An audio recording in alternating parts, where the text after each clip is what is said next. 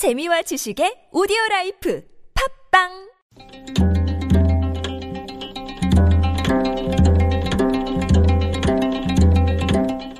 한문학자 장유승의 길에서 만난 고전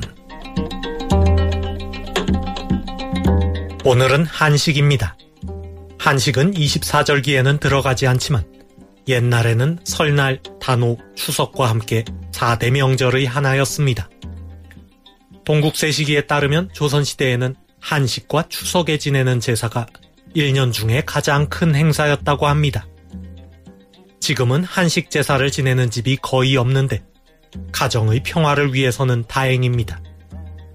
한식의 기원은 중국 춘추시대의 계자추 이야기로 알려져 있습니다. 계자추는 진나라 문공을 모시고 19년 동안 외국을 방랑한 끝에 고국으로 돌아왔습니다. 하지만 논공 행상에서 빠지는 바람에 불만을 품고 산속에 숨었습니다. 문공이 뒤늦게 이 사실을 깨닫고 계자추를 나오게 하려고 산에 불을 질렀지만 그는 끝내 나오지 않고 불에 타 죽고 말았습니다. 그래서 매년 이날만큼은 불을 피우지 않고 차가운 음식을 먹었다는 뜻에서 찰한 먹을식, 한식이라고 하였다는 것입니다. 널리 알려진 이야기지만 역사적 사실은 아닙니다. 한식 무렵에 불을 피우지 않는 풍습은 계자추가 태어나기 전부터 이미 있었기 때문입니다.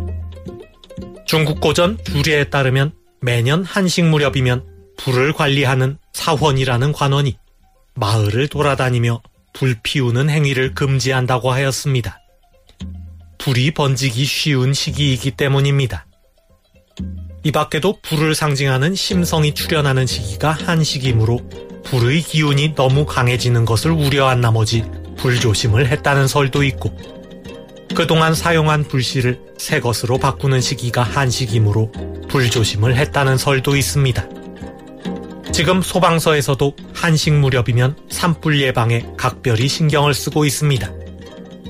최근 재래시장에서 화재가 자주 일어난 것도 절기와 무관하다고 하기 어렵습니다.